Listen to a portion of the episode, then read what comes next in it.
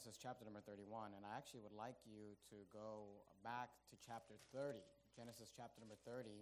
And uh, if you remember last week, last week we went through the story of Jacob's children being born, and we saw uh, Rachel and Leah fighting back and forth. Uh, and we actually covered uh, the last part of Genesis 29 and the first part of Genesis 30. Tonight we're going to cover the last part of Genesis 30 and all of chapter 31. So we read chapter 31, but we're actually going to start back in Genesis chapter 30. I want you to look down at verse number 25, Genesis chapter number 30 and verse number 25. The Bible says, And it came to pass when Rachel had born Joseph, remember that was the 11th son that was born, the last one up to now, that Jacob said unto Laban, Send me away that I may go unto mine own place and to my country. Give me my wives and my children from whom I have served thee, and let me go, for thou knowest my service which I have done thee. So basically, Jacob at this point has been living and working for Laban for 14 years. Because remember, he worked for the first seven years for Rachel, but he ended up getting Leah. And then he uh, worked another seven years for Rachel. So here he's at the end of those, uh, the, the, initial 14 years. He's worked 14 years. He's got uh, two wives, 11 children. He actually has four wives and 11 children because he ended up marrying the, the maids of the wives as well. And he's basically wanting to go back home. He says, I, I want to go back unto mine own place. Look at verse 27. And Laban said unto him, I pray thee, if I have found favor in thine eyes, he says, tarry. The word tarry means remain or stay. He said, he's saying, don't, don't leave, don't go. And he says, For I have learned by experience that the Lord hath blessed me for thy sake. And he said, Appoint me thy wages and I will give it. Now, keep your place there in Genesis chapter 30 and just flip a few pages forward to Genesis chapter 39. Let me say this in the Bible, you will find, and I'm going to show you just a little bit of that uh, tonight, but in the Bible, you will find that God's people are always the best workers in the world. Whenever you see God's people in the world as workers, they are always the best workers. They're always getting the promotions. They're always the, the best ones um, that you find. And that's highlighted throughout the Bible. And here we see it with Jacob, where he says, Hey, I, I, I, I've, I've done my job. Our contract is over.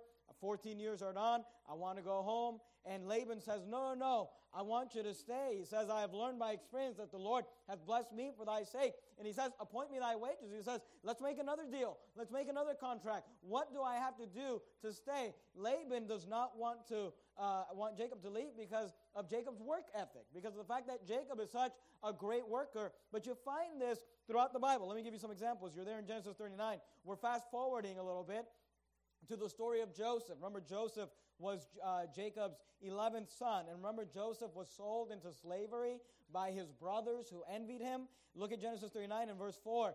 And Joseph found grace in his sight. The his there is referring to Potiphar, who's the man who purchased Joseph in slavery. Notice, and he, that's Joseph, served him, that's Potiphar, and he made him overseer over his house. So Joseph gets hired as a slave. He begins to work for Potiphar, and Potiphar notices, hey, this is a great worker. This is a young man that I can trust. And he actually promotes him and he makes him the overseer or the manager over his house. Notice what it says at the end of verse 4. And all that he put to, uh, into, his, uh, uh, I'm sorry, and all that he had, uh, good night.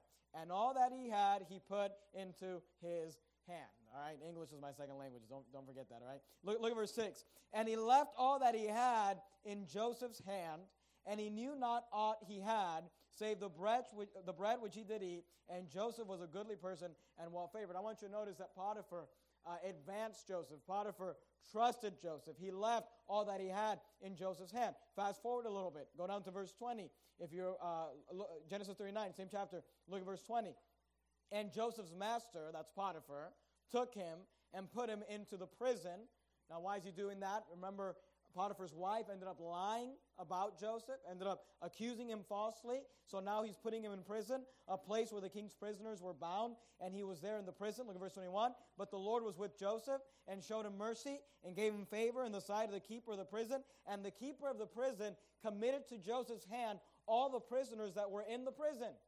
You see that?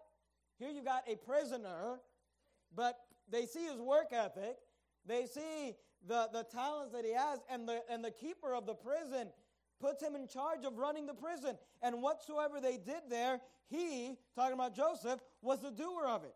The keeper of the prison looked not to anything that was under his hand because the Lord was with him. And that which he did, the Lord made it to prosper. Go to Genesis 41. Look at verse 43. Fast forward several years, and we see him going up the ladder from prison to the palace, from, from uh, slavery. He's now going to uh, the kingdom. Genesis 41, look at verse 43. And he, now the he there is Pharaoh, and he made him, that's Joseph, to ride in the second chariot which he had. And they cried before him, Bow the knee. And he, that's Pharaoh, made him, that's Joseph, ruler over all of Egypt. So you notice a pattern in the life of Joseph. He gets sold into slavery. He's a slave in the home. They put him in charge of the home. He gets thrown in prison. They put him in charge of the prison. Then he's in charge of all of Egypt. He was a hard worker. And everywhere he went, his work ethic was so apparent. The blessing of God and the hand of God upon his life was so apparent that people just promoted him.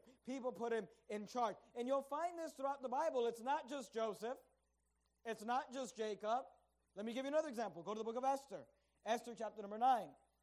If you can find the 1 and 2 books, you know, 1st, 2nd Samuel, 1st, 2nd Kings, 1st, 2nd Chronicles, you can find those books. You got 1st, 2nd Samuel, 1st, 2nd Kings, 1st, 2nd Chronicles. Then you have Ezra, Nehemiah, Esther. Okay? 1st, 2nd Samuel, 1st, 2nd Kings, 1st, 2nd Chronicles, Ezra, Nehemiah, Esther. Go to Ezra, uh, Esther chapter 9. Look at verse 4. Esther chapter 9 and verse 4.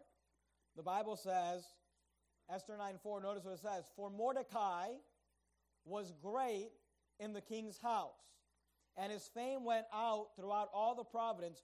For this man Mordecai waxed greater and greater. Here you've got Mordecai, who's a servant, who's a slave in a foreign nation. But notice he gets there and he waxed great. Notice he get there, he gets there and he was great in the king's house. Go to Esther chapter 10. Look at verse 2. Esther chapter 10 and verse 2. Notice what the Bible says. And all the acts of his power and of his might, and the declaration of the greatness of Mordecai, whereunto the king advanced him. Do you see that? Whereunto the king advanced him. Are they not written in the book of the Chronicles of the kings of Media and Persia? For Mordecai the Jew, notice, was next unto King Ahasuerus. He was next to him, just like Joseph with Egypt and great among the Jews, and accepted of the multitude of his brethren, seeking the wealth of his people, and speaking peace to all his seed. Let me give you another example. Go to Daniel chapter number 2. Daniel chapter number 2, towards the end of the Old Testament, you find those big major prophets. You got Isaiah, Jeremiah, Lamentations, Ezekiel, Daniel. Isaiah, Jeremiah, Lamentations, Ezekiel, Daniel. So we saw Jacob. We saw Joseph. We saw Mordecai. Let's look at Daniel. Daniel chapter 2. Look at verse 48. Daniel chapter 2, verse 48. Notice what the Bible says. Then the king, then the king made Daniel a great man and gave him many great gifts and made him ruler. Are you starting to see a pattern?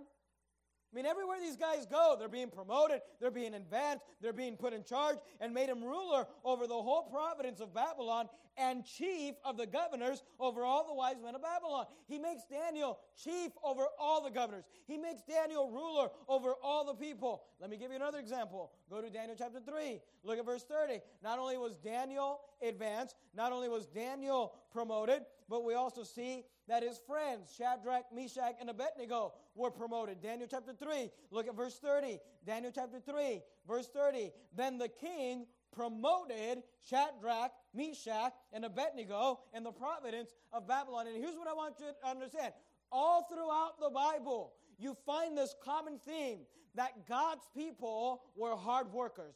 God's people were people that could be trusted. God's people, everywhere they went, even when they were working out in foreign lands, in Babylon, in Egypt, in, Persia, eh, they were always noticed as men that worked hard, men that you could trust, men that the blessing of God was upon them. And here's what I want you to understand it, should, it ought to always be. It ought to always be. The best workers at your job ought to be Christians. The best workers in your business ought to be Christians. the best workers in Sacramento or in, in, in, the United States of America ought to be Christians. Now, unfortunately, that's not the case. Unfortunately, Christians have a reputation of being lazy. Christians have a reputation of not working hard. I've heard many employers say to me, I, I never hire a Christian. They just don't work hard. But listen to me, that didn't come from the Bible. That didn't come from the Word of God. In the Word of God, you find everywhere these people go, they get promoted. Everywhere they go, they get advanced. Everywhere they go, they're put in charge. Everywhere they go, and it starts with Jacob in Laban's home. He says, I want to go home. He says, Don't go home. What do I have to do to keep you? And I want you to notice tonight, and I want to give you tonight, if you can get back to Genesis chapter 30, I want you to see five secrets to success that we find in the life of Jacob. Five things that Jacob did that made him. And it wasn't just Jacob, it was Joseph. And it wasn't just Joseph, it was Mordecai. And it wasn't just Mordecai, it was Daniel. And it wasn't just Daniel, it was Shadrach. And it wasn't just Shadrach, it was Meshach. And it wasn't just Meshach, it was Abednego, because it ought to be all God's people. It ought to be you. And here's what I want, to, want you to understand this works for whatever area you're in. These principles, if you are the business owner, if you are the pastor, if you are the employee, if you are working the drive through at McDonald's, this stuff works. If you are a stay at home mom, if you are homeschooling your children, all of these things work and apply for you. I want to give you five secrets to success in the workplace. Go back to Genesis chapter 30, look at verse 29. Notice what it says. And he, that's Jacob, said unto him, because remember, Laban said, What do I got to do to keep you? Appoint me thy wages. He says, Tell me what, what, what do I got to do? And he said unto him, Thou knowest how I have served thee, and how thy cattle was with me. Look at verse 30. And it was little, notice what he says, notice what Jacob says. For it was little which thou hadst before I came, and it is now increased unto a multitude, and the Lord hath blessed thee since my coming, and now when shall I provide for mine own house also? Now I want you to notice here's the first here's the first secret, the first rule for success. Number 1, produce results for your boss. I know it doesn't seem deep, and I know it's not complicated, but that goes against our culture today. Produce results for your boss. You know the American culture today for the employee, you know what it is?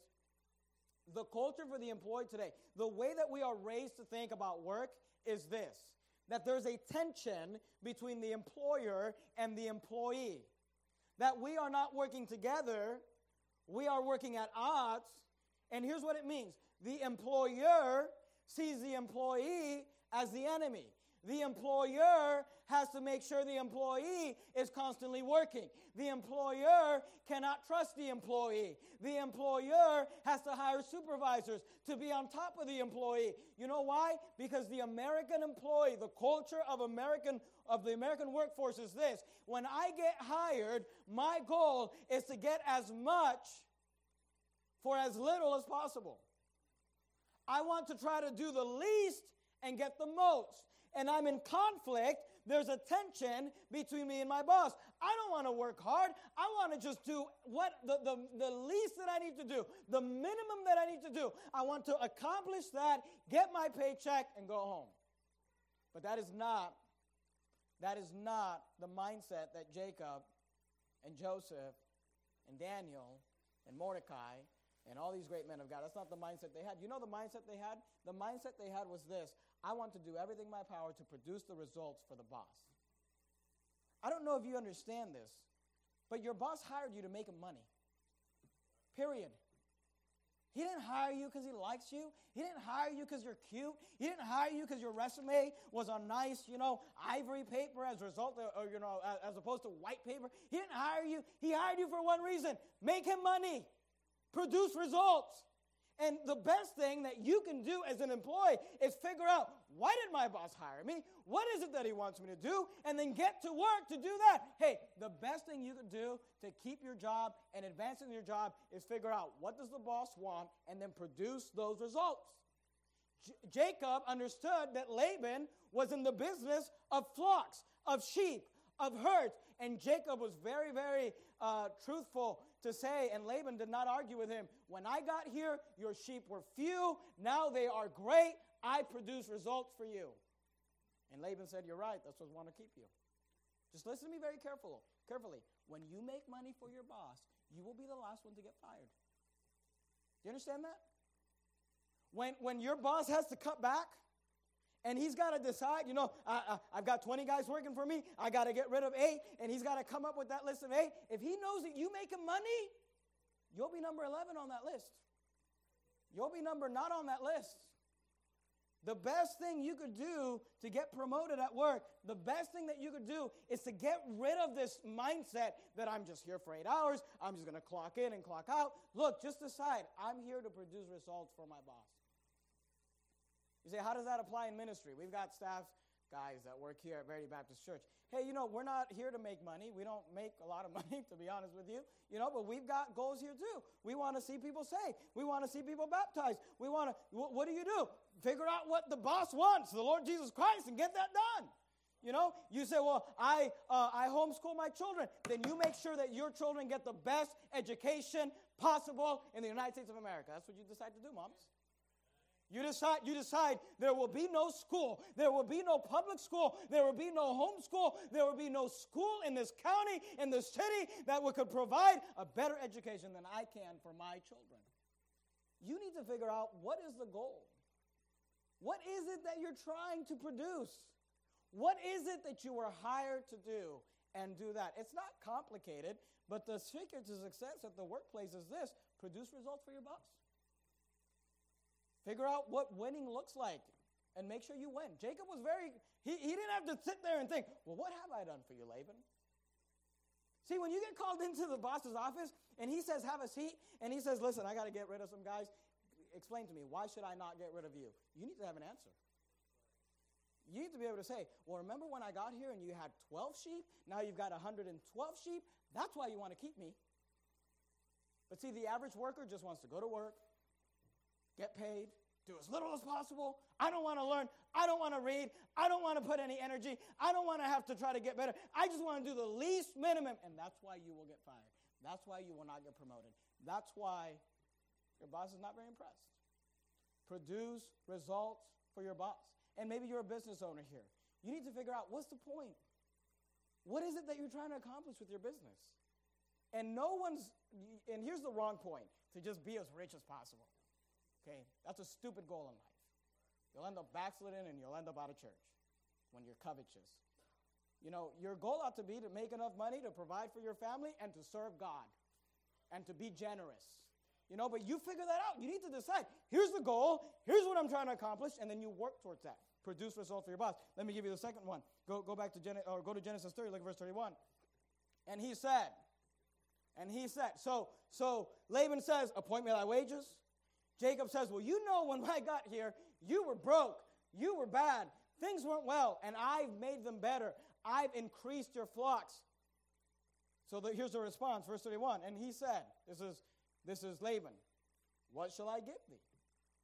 And notice what he said. He said, What shall I give thee? He said, Okay, you've made me lots of money, you've made me very successful. What shall I give thee? And Jacob said, Don't miss this. You got to underline this in your Bible. Thou shalt not. He said, Thou shalt not give me anything. He just got done telling them, I produced results for you. I, I made sure your business was succeeding. And Laban says, Okay, well, what do you want me to give you as a result? And he says, I don't want you to give me anything. He said, Thou shalt not give me anything. If thou will do this thing, for me, I will again feed and keep thy flocks. And he's about to make a deal with him. And he said, Let's make a deal and I'll feed your flock. But here's what he said. He said, Because Laban uses these words, he said, Well, what do you want me to give you? And, and Jacob is very quick to respond, I don't want you to give me anything. You know what the second success, uh, secret to success in the workplace is? Here it goes reject the handout mentality. Reject the handout mentality. Go to Second Thessalonians chapter 3. Second Thessalonians chapter 3. All the T books, find them in the New Testament. They're all clustered together. First, Second Thessalonians, First, Second Timothy, Titus. Second Thessalonians chapter number 3. This sermon is really a sermon against the American workforce culture. Because not only does the American workforce culture have this idea that the boss is the enemy and I need to try to get as much as I can from him by giving him as little as I possibly can, but the other problem with the, with the American uh, culture today is that we have developed a handout mentality. we have developed a welfare mentality where we just want things handed to us. We just want things given to us. We just want people to just, you know, here you go. I mean, it's, it's, it's like people, they, they, they, they, they, they want a job, and it's like, I just want, I don't want to have to work very hard, and I want to just get that job where I'm making 200000 a year. I'm working four hours a day, and two of those are on Facebook anyway. You know, it's like they just want it all.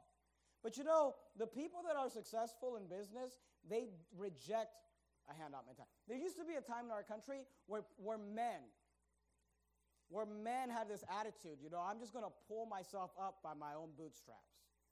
Now, I don't know if you ever tried to pull yourself up by your bootstraps, but that's actually impossible to do that, okay? But the idea is this that, like, I don't need help. I don't need you to help. You know, I'm just going to do it myself. And you know what? Men need to get back to that mentality where they're just like, I'm going to work hard. I don't need your handout. I don't need you to give me anything, Laban. I want to work hard. I'm going to get up early. I'm going to stay late.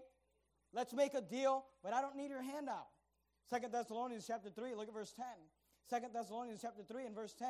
For even when we were with you, for even when we were with you, this we commanded you, that if, here, here's the welfare in, in, in the Bible, that if any would not work, neither should he eat. That if any would not work, neither should he eat. For we hear that there are some which walk among you disorderly, working not at all, but are busybodies. Now, them that are such, we command and exhort by our Lord Jesus Christ that with quietness they work and eat their own bread. Now, look, I'm not opposed to helping people, and I think, you know, the fact that our government even has a system to help people out, I think it's great.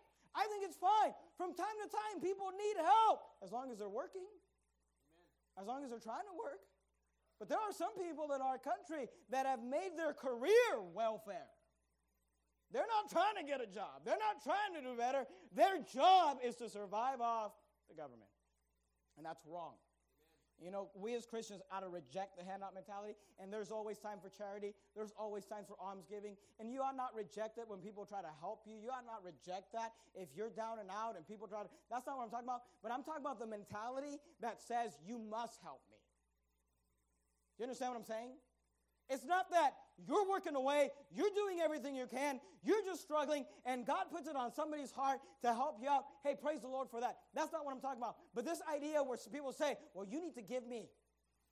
You must support me. It's like, what are you doing? No, you know nothing, Obama. Just give me money. You know, I don't know if Trump's going to keep giving money away like Obama did, but you know, we've developed a welfare mentality in America. People don't, they don't even want jobs. They go work, they'll make less money. But you know, we as Christians, we ought to reject this handout mentality. What shall I give thee? Thou shalt not give me anything. I want to work. I want to earn it. I want to make, you know, same with these homeless people. You know, I like it when I see the sign that says, we'll work for food. I like that. I'm not saying I'm going to take them to my house, you know, you know, or whatever. I mean, I'm not going to take some stranger to my house. But I'm saying, you know, at least, you know, uh, hey, around here, you see these guys. If you see somebody with a, t- tell them, hey, we'll give you all the leftover donuts if you clean up all the trash you leave out here. You know, grab a bag and clean up. Hey, great. I think it's great for people to work. I think it's great for them to say, I don't want a handout. Just let me work. And Jacob said, hey, thou shalt not give me anything. He said, I want to work for it. I want to pick myself up by, from my, by my bootstraps. I want to, and we need to have a revival of this in America. Go, go back to uh, Genesis chapter 30. Genesis chapter 30. Genesis chapter 30. And, and you, you ladies, and you girls, and you young girls, when it's time to get married, you make sure you find somebody that's not afraid to work. You find a guy that likes to play video games, likes to sleep in, likes to eat donuts, you, you run, you know. Just run in the other direction. I'm telling you right now. I'm trying, I'm trying to help you. Genesis chapter 30, look at verse 32. I want you to notice what happens in this passage. This passage is kind of interesting, so let me just give you a little bit of the context of what's going on. Look at verse 32. And I will pass through all thy flock today, removing from thence all the speckled. So remember, he said, what, what, what shall I give thee? He said, Don't give me anything. But he said, But let's do this. He said, He says, If thou wilt do this thing for me, I will again feed and keep thy flocks. So he said, Here's the deal. Here's what we're going to do. 32. I will pass through thy flocks today, removing from thence all the speckled and spotted cattle, and all the brown cattle among the sheep, and the spotted and speckled among the goats, and such shall be my hire. So he said, Here's what I'm going to do. Here's, here's what I, we can do, Laban. I will work for you again, but from here on, whatever is born to the herd, if it's brown, if it's speckled, if it's spotted, that will be my hire. I will keep that as my own. So you get to keep all the nice white sheep that everybody wants. I'll take all the brown ones. I'll take the spotted ones. I'll take the speckled ones. Look at verse 33. So shall my righteousness answer for me in time to come, when it shall come for my hire before thy face.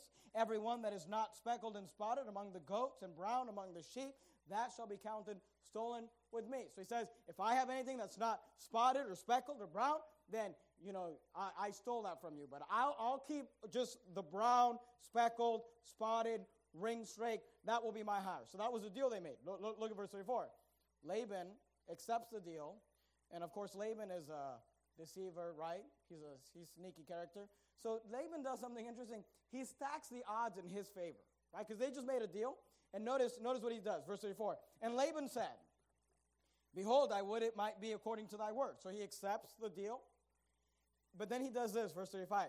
And he removed that day the he goats that were ring straked and spotted, and all the she goats that were speckled and spotted, and every one that had some white in it, and all the brown among the sheep, and gave them into the hands of his sons. And he set three days' journey betwixt himself and Jacob, and Jacob fed the rest of Laban's flock. So here's what happened Jacob says, Okay, I'm going to go ahead and keep your flock again, but anything that's born from here on, if it's spotted, if it's speckled, if it's brown, if it's ring straight, that'll be my hire. Laban says, Deal. Then he goes and grabs everything that's brown, everything that's speckled, everything that's ring stricken, gives it to his sons, and says, You get three days away from Jacob. So he leaves Jacob with all the white sheep. And then he says, anything that's born brown, you can, keep it. You know, he's, he's, he's basically just stacking the odds against it because, you know, because Laban, because Jacob's not going to have any of these brown, ring strakened um, sheep to keep. So Jacob takes some odd actions. He takes these odd actions and they produce extraordinary results. And I want to try to explain to you what's going on here. Because this is a chapter that I'm often asked about uh, and people have a lot of questions like, what is going on here? And I want to try to explain that to you tonight. Look at verse 37. And Jacob took him rods of green poplar and of hazelnut and chestnut trees. So he basically takes r- branches from these trees and peeled white streaks in them. So he takes these branches and he just peels, you know, just cuts into these into these uh, uh, rods, these branches. He peeled white streaks in them to expose, you know, to remove some of the bark and expose the white, and made the white appear, which was in the rods. And he set the rods, which he had peeled before the flocks, in the gutters and in the watering troughs when the flock came to drink, that they should conceive when they came to drink. So he takes these rods of these certain trees, green poplar, hazel, and chestnut. He cuts, you know, he, he, he peels them basically to expose, uh, to, to remove the bark and expose these, these white streaks in it. Then he takes the rods and he puts them in the water where the sheep are going to come and they're going to uh, you know, drink the water from. Now, what's going on here? Some people say, well, you know, what he's doing is he's making these, you know, he, people have said like he's making the sheep look like they're brown. I don't think that's what's going on at all. And, and honestly, you know, my guess, because this is a complicated uh, chapter and it's not very clear, my guess is that Jacob has been doing this for a long time. I mean, this is, this is his business. Remember, Esau was out in the field, but Jacob kept flocks. Okay, this is what he's done for a long time. He did it for Isaac. He's done it now for Laban for 14 years. He's very successful at it. If I had to take a guess, I would say that Jacob, because of his experience, has some sort of knowledge that these rods probably help the flocks be fertile. Because if you notice, look at, ver- look at the last part of verse 38. He says, Before the flocks in the gutters, in the watering troughs, when the flocks came forth to drink, notice what it says, that they should conceive when they came to drink. So I don't think there's anything weird going on here. I think just Jacob has some knowledge about this, and he probably realizes that if he puts this these rods and exposes the the the the, the underneath of these rods in the water, there's something that helps these flocks be fertile because he's doing it that they should conceive. He's doing it that they might uh, get pregnant. Look at verse 39. And the flocks conceived before the rocks and brought forth now, notice what they brought forth. They brought forth cattle, ring strake, speckled, and spotted. These are white sheep that are bringing forth cattle that are ring strake, speckled, and spotted. Now, listen, I don't think Jacob had any control over what these sheep brought forth. Okay? I think the rods have to do with helping the flocks be fertile so that they'll conceive. But the the, the, the flocks brought forth the cattle that's ring strake, speckled, and spotted. You say, well, what's the answer to that? Well, I, I think the answer is found in Genesis chapter 31. So go to chapter 31 real quick and look at verse number 10. We're going to fast forward a little bit, but what we're doing, we're kind of like, we're, we're having like a flashback, okay? Because in Genesis 31, you find Jacob telling his wives what happened. He's explaining to them, you know, how it is that he was able to increase the flocks and become so wealthy. And I want you to notice what Jacob says to his wives. Genesis 31, look at verse 10. This is him talking to the, to, to the wives. And it came to pass at the time that the cattle conceived, or at the time that it's, it's time for the cattle to conceive, that I lifted up mine eyes and saw in a dream. He says, I, I had a dream. This comes from God. And behold, the rams which leaped upon the cattle were ring and speckled and gristled. And the angel of God spake unto me in a dream, saying, Jacob. And I said, Here am I. And he said, Lift up now thine eyes and see. All the rams which leap upon the cattle are ring and speckled and gristled, for I have seen all that Laban doeth unto thee. So basically, what, what's going on here? You know, Jacob is basically doing, you know, he's like He's doing like divine insider trading, okay? Because basically he has this dream where God tells him, God's like, hey, all the cattle are going to bring forth speckled and spotted and ring strake. You know, that's a dream he had before he made the deal with, with Laban. So he goes to Laban and he's like, hey, I'll take all the speckled, I'll take all the spotted. I'll take all the ring straight. Uh, that'll be my hire. And Laban's like, sure. Takes all those out, gives them all the white, but yet the cattle, that's what it brought forth. Okay, so, you know, you because people ask, like, what, what's he doing? You know, is this some sort of weird magic or whatever? I think it's just God, God just told him he had a dream, and God said, hey, put your money on brown. you know, put your money on speckled. Put your money on, on spotted because that's what's going to bring forth. And here's what's interesting Look down at verse number uh, 7, uh, Genesis 31, verse 7. When Laban saw that certain kind, because here's what I want you to understand, so you can kind of get the story. It's not, it's not that all the cattle brought forth speckled, brown, spotted, ring straight, gristled. Okay? It's that they all brought forth like brown. Okay? And then when Laban saw that they all brought forth brown, then Laban said, Hey, let's change the deal. I know we said brown, but let, let me change it to speckled. So then all the cattle began to bring forth speckled. So then Laban's like, Hey, let's change the deal. I know I said speckled, but let's go with gristled. And then all the all the cattle began. Let me show it to you. Look at Genesis 31, look at verse 7. This is this is uh, Jacob explaining the story to his wives. He says, "And your father hath deceived me, and changed my wages ten times." He said, "We agreed on this one, but he changed it 10 times. Now, the first time, or the first two times that he changed his wages, was for Leah and Rachel. But then the other eight times, you know, he's changing the wages based on what happened. Notice what it says. Look at uh, Genesis 31, verse 7. And your father had deceived me and changed my wages ten times, but God suffered him not to hurt me. And notice what it, look, look, look at verse 8. If he said thus, the speckled shall be thy wages, then all the cattle are speckled. And if he said thus, the ring strake shall be thy hire, then bear all the cattle ring strake. Thus God hath taken away the cattle of your father and given them to me. So look, it's just a miracle. It's just God blessing Jacob because he's getting ripped off by Laban. And every time that Laban says, okay, okay, I'll give you the ring straight, then that's what bear. And, and this happens seven times, eight times. He changes it ten times. Look at verse 41, same chapter. Later on, Jacob calls out Laban for being dishonest with him. We're gonna uh, we're just covering a lot of passages, but I want you to notice this is after they've left. Laban runs after him, and I want you to notice what Jacob says to Laban. Genesis 31 and verse 41. Genesis 31, verse 41. Thus have I, this is Jacob now speaking to Laban. He says, Thus have I been 20 years in thy house. I served thee 14 years for thy two daughters. Then they made a deal about the speckled, the brown, the ring straight, and six years for thy cattle. And thou hast changed my wages 10 times. So, what's going on here? Go, go, uh, well, just real quickly, uh, go to the book of Colossians. I want to show you something. Colossians chapter 4. In the New Testament, you got 1st, 2nd Corinthians, Galatians, Ephesians, Philippians, Colossians, Colossians chapter 4. When you get to Colossians, put a bulletin or a ribbon or something there because we're going to leave it and we're going to come back to it. Colossians chapter 4, look at verse 1. Colossians 4, verse 1.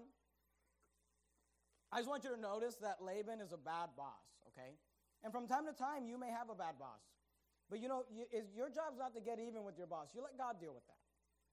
Okay? You let God, you know, wake you up in the middle of the night and tell you where to put, you know, this, you know, uh, to put your stocks in certain places. All right, let him let him take care of you. Colossians 4:1, the Bible, the Bible says this: Masters, that's talking about employers. Masters, give unto your servants that which is just and equal, knowing that ye also have a master in heaven. So that's a verse that Laban should have known. Masters, give unto your servants that which is just and equal, knowing that ye also have a master in heaven. And if you're the employer, make sure you're fair with your employees. Make sure you give them that which is just and equal. Make sure that you take care of them because you've got a boss. You've got a master. And we should do unto others as we would have them do unto us. But you know what? We should also do unto others as we would have God do unto us. And if we want God to be generous with us, then we should be generous with others. Go back to Genesis. Keep your place in Colossians. We're going to come back to it. Go back to Genesis 30. So, what's going on? Because this is an odd story, so I want to try to explain to you. What's going on? Well, the first thing is that he peeled the rods, right? And he put them in the watering troughs. I think that was just to help the cattle be fertile so that they would conceive. Nothing weird there. Then he puts all his money on brown and all his money on ring straight and all his money on speckled. That's just a result of divine insider training. God told him in a dream that's what's going to come forth, so you make the deal for that. Okay, that was miraculous. But let me show you the, the, the, the other thing that Jacob does. Go back to Genesis 30, look at verse 40. And Jacob, Genesis 30 and verse 40, and Jacob did separate the lambs. Genesis chapter 30, verse 40. And Jacob did separate the lambs and set the faces of the flocks towards the ring straight, and all the brown in the flock of Laban and he put his own flocks by themselves and put them not unto Laban's cattle. And it came to pass, whensoever the stronger cattle did conceive, that Jacob laid the rods before the eyes of the cattle in the gutters, that they might conceive among the rods. But when the cattle were feeble, he put them not in, so the feebler were Laban's, and the stronger Jacob's, and the man increased exceedingly and had much cattle and maidservants and men servants and camels and asses. What's going on here? It's not anything weird. This is stuff that people do today. I asked Brother David, because Brother David has pigeons, he raises these pigeons. And Brother David does this, all right? You know, basically. And it's called selective inbreeding or selective breeding, where he's basically just taking the stronger cattle and breeding them to make sure that what's born the next generation is the strongest cattle. Now, he's doing it in a kind of a, you know, getting back at Laban way because he's putting all the weak lambs, you know, in Laban's flock. And he's keeping all the strong lambs for himself. But it's not weird. It's not odd. He's just, if they're weak, he sends them to Laban. If they're strong, he keeps them. He's just manipulating the breeding so that he can get the strongest cattle. So I hope that helps you understand the story because a lot of people have questions about this. And I, I think that's what's going on. I think that it was just he had a dream. God told him what was going to happen, so he made the deal for that dream. But the other things, I think it's just stuff that shepherds were doing in those days, helping the flocks be fertile so that they would increase, you know, doing selective uh, breeding so that they would be taken care of, and he, and he made a lot of money. So we saw that uh, the first uh, secret that we saw there was produce results for your boss. The second secret there was reject the handout mentality. Let me give you the third one. Go to Genesis chapter uh, 31. Look at verse 4. Genesis chapter well, actually, look, look, look at chapter uh, 31 and verse 1. Genesis 31 and verse 1. Notice what the Bible says. And he heard the words of Laban's son saying, because now, now Jacob is increased exceedingly. He's, Eh, eh, eh, he's had as much cattle and maidservants and men servants and camels and asses. So now he's, he's very wealthy and very successful. And, and, and the Bible says that he heard the words of Laban's son saying, Jacob has taken away all that was our father's. Now that's not true. It's kind of like we were talking about this morning. They made a deal. That was the deal. And of that which our fathers hath he gotten all this glory. And Jacob beheld the countenance of Laban, and behold, it was not toward him as before. And the Lord said unto Jacob, Return unto the land of thy fathers and to thy kindred, and I will be with thee. So remember, 14 years early, earlier, Jacob wanted to go back home, but it wasn't time. God said, No, I'm going to make you rich. I'm going to get you paid. Laban has been unfair to you. He stays for another six years. Now he's wealthy. Now he's successful. Now Laban's not happy, and God says, Time to go.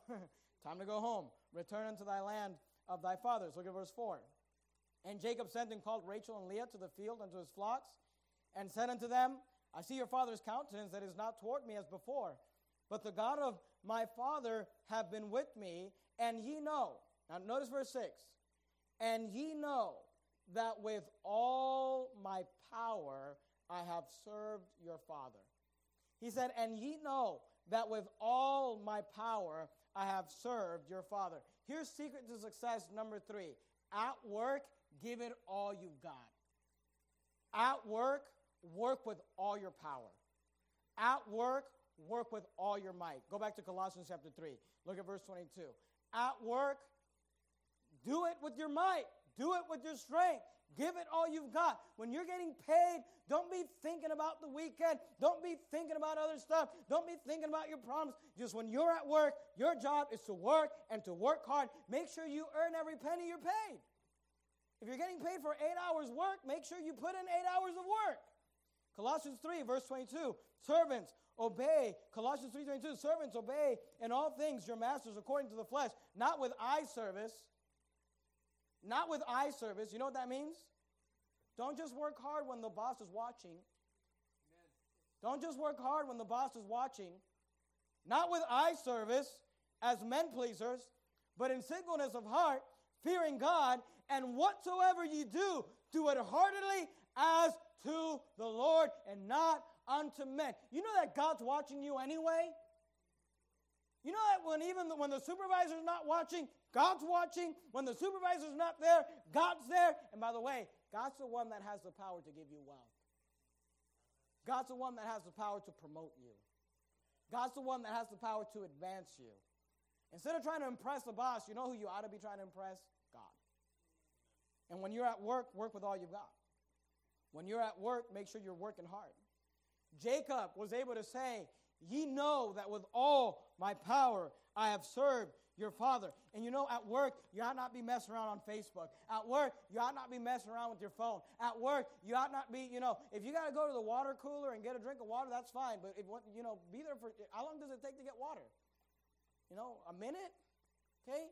You're there for 15 minutes. You're talking about all the gossip. You know, work with all your might.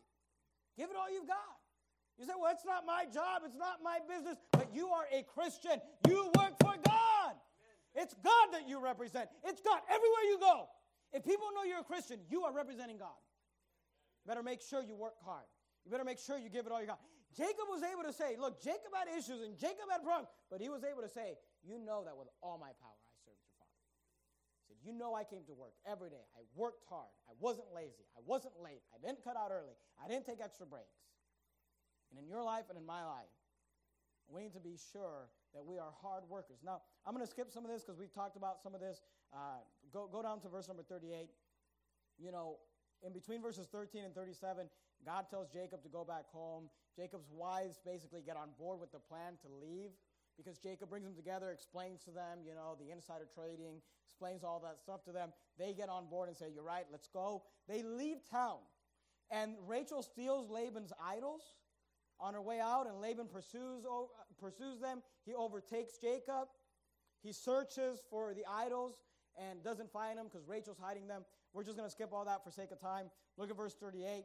This is now this is now Laban and Jacob are having a confrontation because Jacob left town. And I want you to notice what Jacob says to Laban, Genesis 31 and verse 38. This 20 years have I been with thee. Thy ewes and thy she goats have not cast their young. And, don't miss this, here's secret to success number four. And the, uh, and the rams of thy flock have I not eaten. And the rams of thy flock have I not eaten. What secret to success number four? Don't consume your boss's profits. It would have been really easy for Jacob when he's out there in the field to say, you know, he's hungry, take one of those lambs and just kill it, grill it up, you know, lamb chops, have lunch, have dinner. Laban's like, hey, I'm missing a sheep. I don't know what happened. You know, a wolf came and ate him. And this was a common practice because, because Jacob is telling Laban, I never did that. And he's telling him, You know, you know I never did that. He said, The rams of thy flock have I not eaten. That which was torn of the beast I brought not unto thee. I bear the loss of it. Of my hand didst thou require it, whether stolen by day or stolen by night. And listen to me if you want to be successful in the workplace, you need to be very careful about consuming your boss's profits. You say, how does that work in our, in, in our world today? Here's how it works. You get paid to show up at 8 a.m., but you show up at 8.15. You're consuming your boss's profits. You're given a 15 minute break, but you take a 20 minute break. You're consuming your boss's profits. You, you're allowed a half hour lunch or an hour long lunch, but you take 45 minutes or an hour and 15 minutes or an hour and 30 minutes, but you still write on your, you know, hours that you came back on time. You cut out a little early on Friday because the boss is gone anyway, and nobody would really know that you left early, but you get, you know, you leave at 4:30, but you get paid till 5. You are consuming, you are eating away your boss's profits. Let me just explain something to you. Bosses aren't stupid. You want to know why you work for them? There's obviously something they did in life different than you. Because they're not working for you, you're working for them. And they might not call you on every little thing, but eventually it will catch up to you. And Laban knew that Jacob did not consume his profits, did not, he said, Look, I bear the loss of it. My hand, of my hands does thou require of it. He said, I made sure that I was not consuming your profits. Look at verse uh, 40. Let me give you the fifth one. We'll be done. Genesis 31, 40, verse 40. Thus I was he said, Thus I was. In the day the drought consumed me, and the frost by night. My sleep departed from mine eyes. Here's, here's success, secret to success in the workplace number five. Do not love sleep. Do not love sleep. You want to know how Jacob got from rags to riches? You want to know how anyone gets from rags to riches? by getting up early, staying up late, working hard, and not loving sleep. He said, Look, in the day the drought consumed me, and the frost by night, and sleep departed from mine eyes. Go to the book of Proverbs, Proverbs chapter 20. We're almost done. We're going to run a couple verses. What We'll be done. Proverbs chapter 20. If you open your Bible just right in the center, you'll be in the in the book of Psalms. Right after Psalms, you got the book of Proverbs. Proverbs chapter number 20. Look at verse number 13. Proverbs chapter number 20 and verse number 13. Proverbs chapter 20 and verse 13. The Bible says this Love not sleep.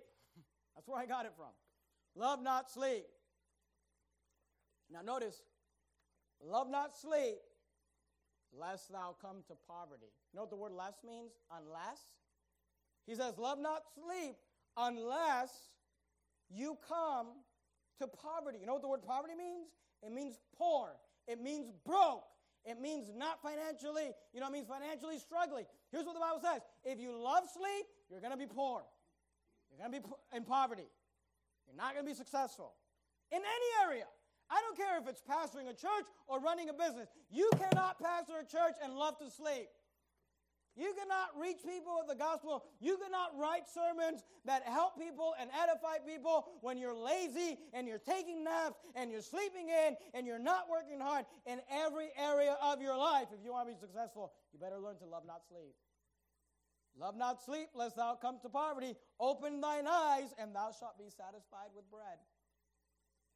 Said, if you just open your eyes and got to work, you might have something to eat. You just open your eyes and got to work, you might you would be satisfied with bread. Proverbs 24, look at verse 30. Proverbs 24, verse 30, just a couple of pages over. Proverbs 24, verse 30. This is Solomon, the, the wise man that wrote the book of Proverbs. Notice what he said. He said, I went by the field of the slothful. You know what a, what a slothful person is? It's lazy. A sloth is an animal that sleeps like 22 hours a day or something. It like doesn't move, you know, because just to not not burn up any energy because it'd rather sleep than eat. I went by the field of the slothful. That's not something you want to be called. Okay? If you get your, you know, your one-year report back from your boss, you know, your one-year review, and it says in there in big red letters, slothful, that's not a good thing. Okay? Stallion, that's a good thing. Slothful, no. All right? It's not, not something you want to be called. And he, here's what he says I went by the field of the slothful and by the vineyard of the man void of understanding. He's not very smart. And lo, it was all grown over with thorns, and nettles had covered the face thereof, and the stone wall thereof was broken down. And by the way, let me say this that's what lazy people's houses look like. That's what lazy people's property looks like. If your, house, if your house is a mess, go clean it up. If your car is a mess, go clean it up.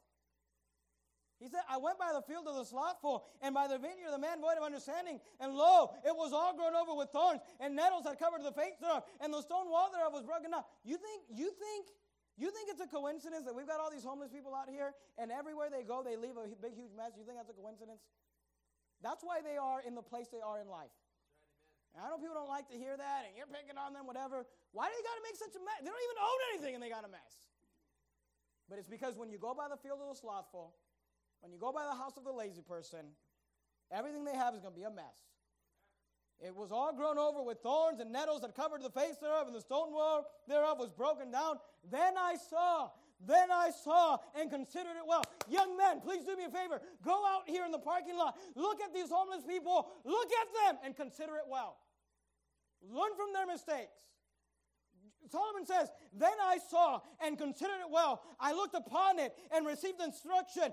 Yet a little sleep and a little slumber and a little folding of the hands to sleep. So shall thy poverty come as one that traveleth, and thy want, and thy want. You're always in want. You never have enough. And thy want as an armed man. Look, we have an epidemic in the United States of America of lazy men. We've got a problem in this country where men are not wanting to get up. They don't want to work. They don't want to get up. They don't want to get up early. They don't want to stay up late. It's an issue. Part of it to blame is they all grow up on these stupid video games. Part of it to blame is that they all grow up on this stupid Facebook and all this stupid garbage and they don't know how to work. And look, our movement is in trouble. I'm talking about the independent Fundamental Baptist movement or this extreme movement that we happen to be in. We're in trouble. You know why? Because we can't find men that want to work. I, I, look at some of these guys that want to be pastors and I think to myself, you're never going to make it. You're never going to make it. There was times when we started Verity Baptist Church and we were meeting in the, in, in, in, the, in the living room. I remember I was working HVAC and it was summertime and we were busy. And I was working full time, 50, 60 hours a week while pastoring a church full time. There was times on a Sunday morning where I was at work at 6 a.m. I know some of you guys never seen 6 a.m., but it's, it's an actual time of the day. You, you, get, you, you get up, there's a 6. It's not just there to make it look that. That's actually, there's a time. There's a 6 a.m. and a 6 p.m. I was at work on a Sunday morning at 6 a.m., which means I got up at 5 a.m. And I worked from 6 a.m. till 9.45 a.m. And then I took my break. And I, my boss completely knew about this. I, was, I never lied to him. I told him what I was doing. I took my lunch break at 9:45 a.m. You know what I did?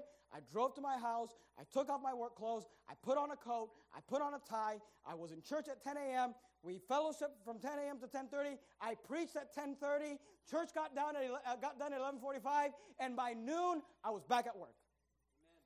and I worked from noon till about 5:30, and then guess what I did? I went back home and we had church at 6 p.m. And sometimes I even went to work after that. If it was just busy and I had to get done, I didn't miss church. I, and, and, and, and here's the thing I still wrote three sermons. I still, and I look at the future of our movement, I just, I don't really see that. I mean, can you show me that? Can you show me the future of our movement? I mean, I just don't see that want. I don't see that desire. I don't see that great. Everybody wants to just hand it to them. Pastor Anderson, please give me 150 church members to start with. I don't want to go to California. I'm going to have to actually work for a church. Why don't you just get up and work? Why don't you actually just reach people and knock doors and work hard and learn to get up? I'm just sick and tired of this lazy mentality. I just want to sleep. You're a loser, and you will be a loser if you don't figure out how to get up. If you don't figure out how to work hard. I mean, there were so many times back when we were in our first building, there were so many times I'd show up to church on a Wednesday night. It was 6:45. I'd be in my work clothes. I'd just run in. My wife just had my suit. She was just waiting for me So I'd grab that thing, go into ba- in the bathroom, come out like Superman, you know, with the with the with the suit and everything. Got up and preached a sermon, writing my sermon on the way home. I just don't see that. I just don't see that. You, you young guys want to prove me wrong? I'd like to see it. I'll see you on Saturday morning at 9:30 a.m. I don't understand how we got women that show up for soul winning at 9:30 with five of their kids, and some of our single guys can't figure out how to get up early in the morning. They'll be selling popsicles in hell before I allow some woman with five kids to do more soul winning than I do. Before I allow some, some wife that's got children, the weaker vessel, and then, well, I don't know why I can't find a wife. Maybe you learn to work hard and you'll find a wife. I'm not just talking to our guys here, I'm talking on the internet here to all these guys. We need men that will work. We need men that won't complain. And then you won't complain. Well, it's so hard. It's so hard. Yeah, it's hard. I don't know if you know that. It's hard. It's hard when you got 600 homos out there chanting your death. It's hard. You don't just go home and cry to your wife about it. You just get up and go to work the next day. We've got an epidemic. We've got a problem, and we got to raise it. You say, why are you preaching this? Because I want the kids of Verity Baptist Church. I want the young boys running around here. I want them to grow up and be men Amen. and work hard and not be scared and just get up and say, you know what, it's got to get done. I don't need your handout. I will work hard. I will get it done. I'll even do it in California. I'll, I'll even do it where they're not just going to hand it to me. What are the secrets to success? Number one, produce results for your boss. Number two, reject the handout mentality. Number three, at work, give it all you've got. Number four, don't consume your boss's profits. Number five, do not love sleep. Go to Genesis 30, look at verse 27. We're finished right here. Genesis 30, verse 27. As Christians, you should be a blessing to your boss. It's interesting because Laban said this about Jacob, and then Potiphar said it about Joseph. Let's look at it together. Genesis 30, verse 27. And Laban said unto him, I pray thee, if I have found favor in thine eyes, tarry. Notice what he says. For I have learned by experience that the Lord hath blessed me for thy sake. That's what your boss ought to say about you. I have learned by experience that the Lord hath blessed me for thy sake. Go to Genesis 39, look at verse 5, just real quickly. we got to finish up. Genesis 39, look at verse 5. Genesis 39, verse 5. And it came to pass, and it came to pass from the time that he had made him overseer in his house and over all that he had, that the Lord, that the Lord blessed the Egyptian's house for Joseph's sake. And the blessing of the Lord was upon all that he had in the house and in the field. Is that the testimony at your job? You say, well, my boss isn't going to identify the blessing. Yeah, you know, you know what? But your boss ought to identify that when you go on vacation for a week, he says, man, when you were gone, things didn't run as smoothly as they usually do. I mean, your, your boss needs to be able to identify that there's a blessing associated to having you there. Go to Genesis 30, look at verse 26. In the workplace, in the workplace, your testimony ought to speak for itself. In the workplace, your testimony ought to speak for itself. Genesis 30, verse 26 Give me my wives and my children, from whom I have served thee, and let me go. For thou knowest, notice what he says, thou knowest my service which I have done thee.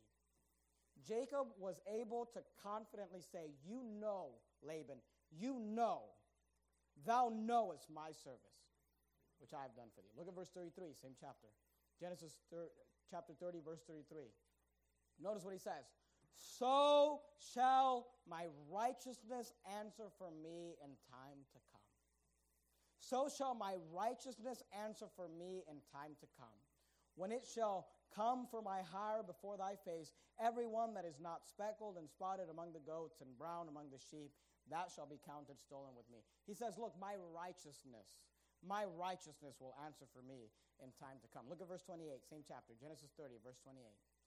If you follow these principles, produce results for your boss, reject the handout mentality, at work, give it all you've got, don't consume your boss's profits, do not love sleep. If you if you apply these to your life, you will write your own check in life. Look, look, Genesis 30, verse 28.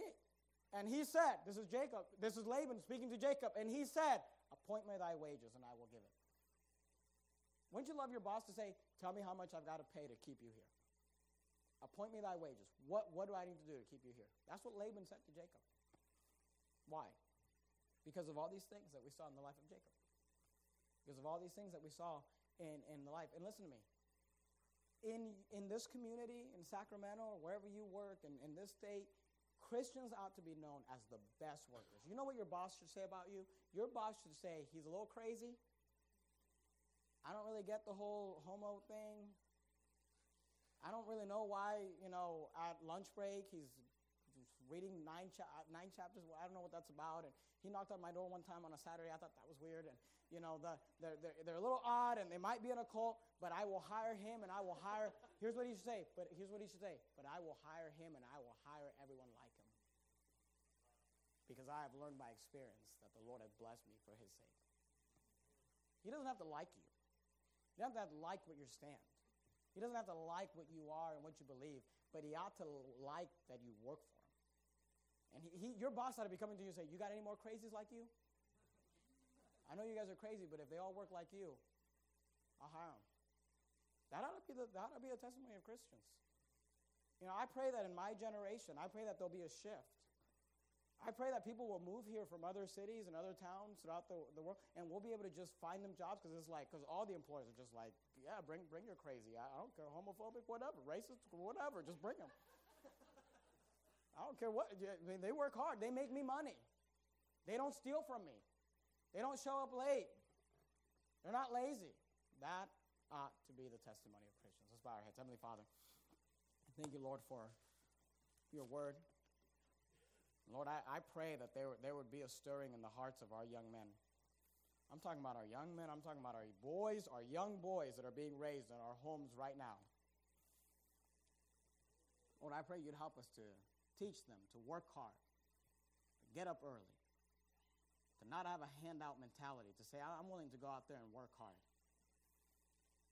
Lord, I think of the men in the Bible that you called into ministry because they were working hard. I think of Elisha who was plowing with oxen, literally plowing with oxen when you called him into the ministry. Lord, I pray you'd help us to be hard workers. Help us to be a blessing to our boss. And help our bosses to be able to identify the blessing of God as a result of having us there. We love you, Lord. In your precious name I pray. Amen.